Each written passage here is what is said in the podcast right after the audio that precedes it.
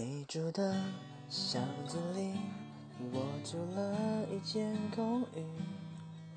为了想与你不期而遇，高中三年，我为什么为什么不好好读书？没考上跟你一样的大学，我找了份工作，离你宿舍很近。我开始学会做蛋饼，才发现你不吃早餐。哦，又擦肩而过，你耳机听什么？能不能告诉我？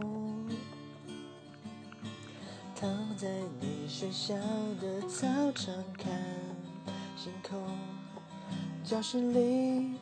的灯还亮着，你没走。记得我写给你的情书，都什么年代了？到现在我还在写着。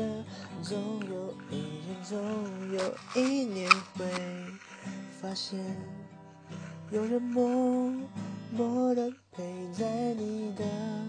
身边，也许我不该在你的世界。